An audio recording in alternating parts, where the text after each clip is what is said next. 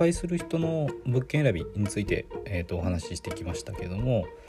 えー、とその失敗を避けるためにまず収支のシミュレーションですねこれをあの現実と合わないものを、まあ、そのまま信じてしまって買うっていう場合があります。でこの収支シミュレーションなんですけどもこれは基本的には買う物件を買う前にその不動産の業者さんですね仲介業者売買の仲介業者さんが出してくれるものです。でこのシミュレーションというのはもちろん相手はプロなんですけどもプロが出してきたものだから正しいっていうふうに思っちゃいけないんですよね。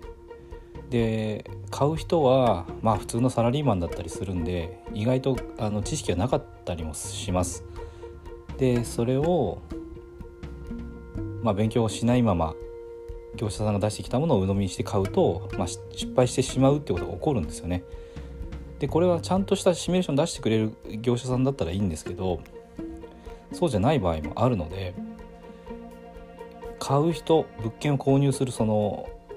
サラリーマンの人ですねこれはまあ私サラリーマンだからっていうには済まされませんのでその不動産を購入するっていう段階に来たならばやっぱりプロの投資家としてそれをちゃんと見てあの自分で判断するっていうことが必要です。でこのシミュレーションの見方なんですけどもまあ、一つはやっぱり家賃収入ですねいくらの収入があるのかでその家賃収入が正しいかどうかっていうのはいくら、えー、一つの部屋をいくらの賃料で貸すことを想定しているのかっていうのがまず一つです。でその賃料が妥当かどうかっていうのはこれ客観的に判断できるんですよね。でえっとまあ新築とか中古とかいろいろあると思うんですけども基本的には周辺の相場ですねスーモとかで調べるとあの同じような間取り同じぐらいの築年数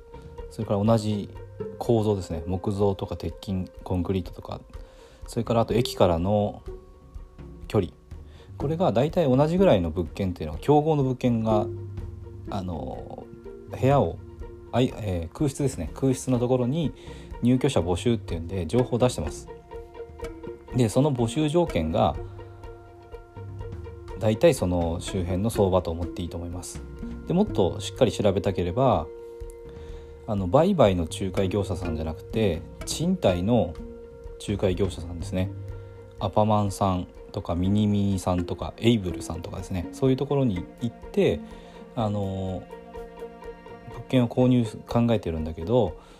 あのこういう間取りでこの賃料でお客さんつくかどうかっていうのをちょっと客観的なことあの声を聞きたいっていうことで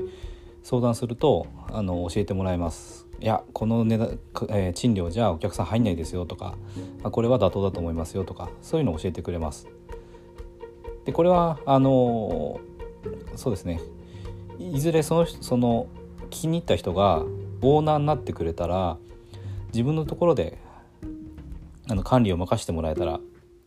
彼らもあのメリットがあるのであのちゃんと対応してくれると思います。ということでですねまず賃料が妥当かどうかっていうのはあの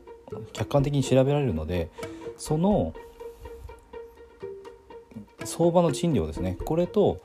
えー、その売買の仲介業者さんが出してきたその物件のシミュレーションですねこの賃料が合っていないのであればその